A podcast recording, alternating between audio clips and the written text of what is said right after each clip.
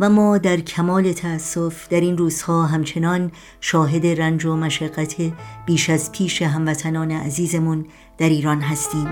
شاهد شدت و گستردگی فقر و تنگ دستی تداوم نقض فاحش حقوق شهروندی حدک حرمت و کرامت انسانی دستگیری های خودسرانه زندان و شکنجه و احکام ناعادلانه.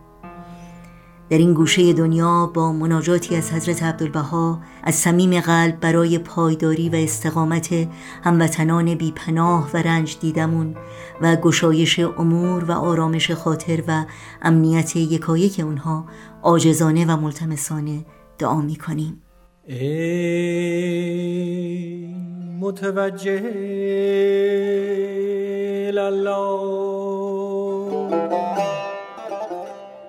دیده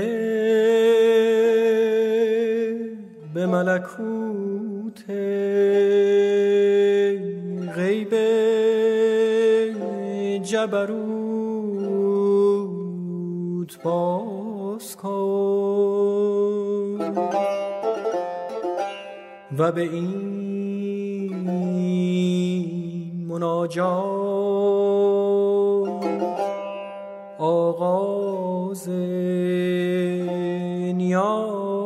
نیاز کن.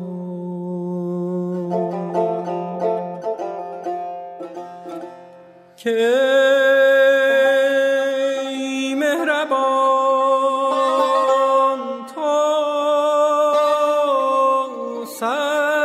کن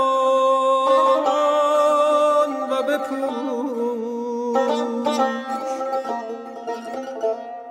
خطا از ما عطا از تو. جفا از ما. وفا از تو. گناه از ما. پناه از تو. بیماری از ما. شفا از تو. بپوش و بیاموز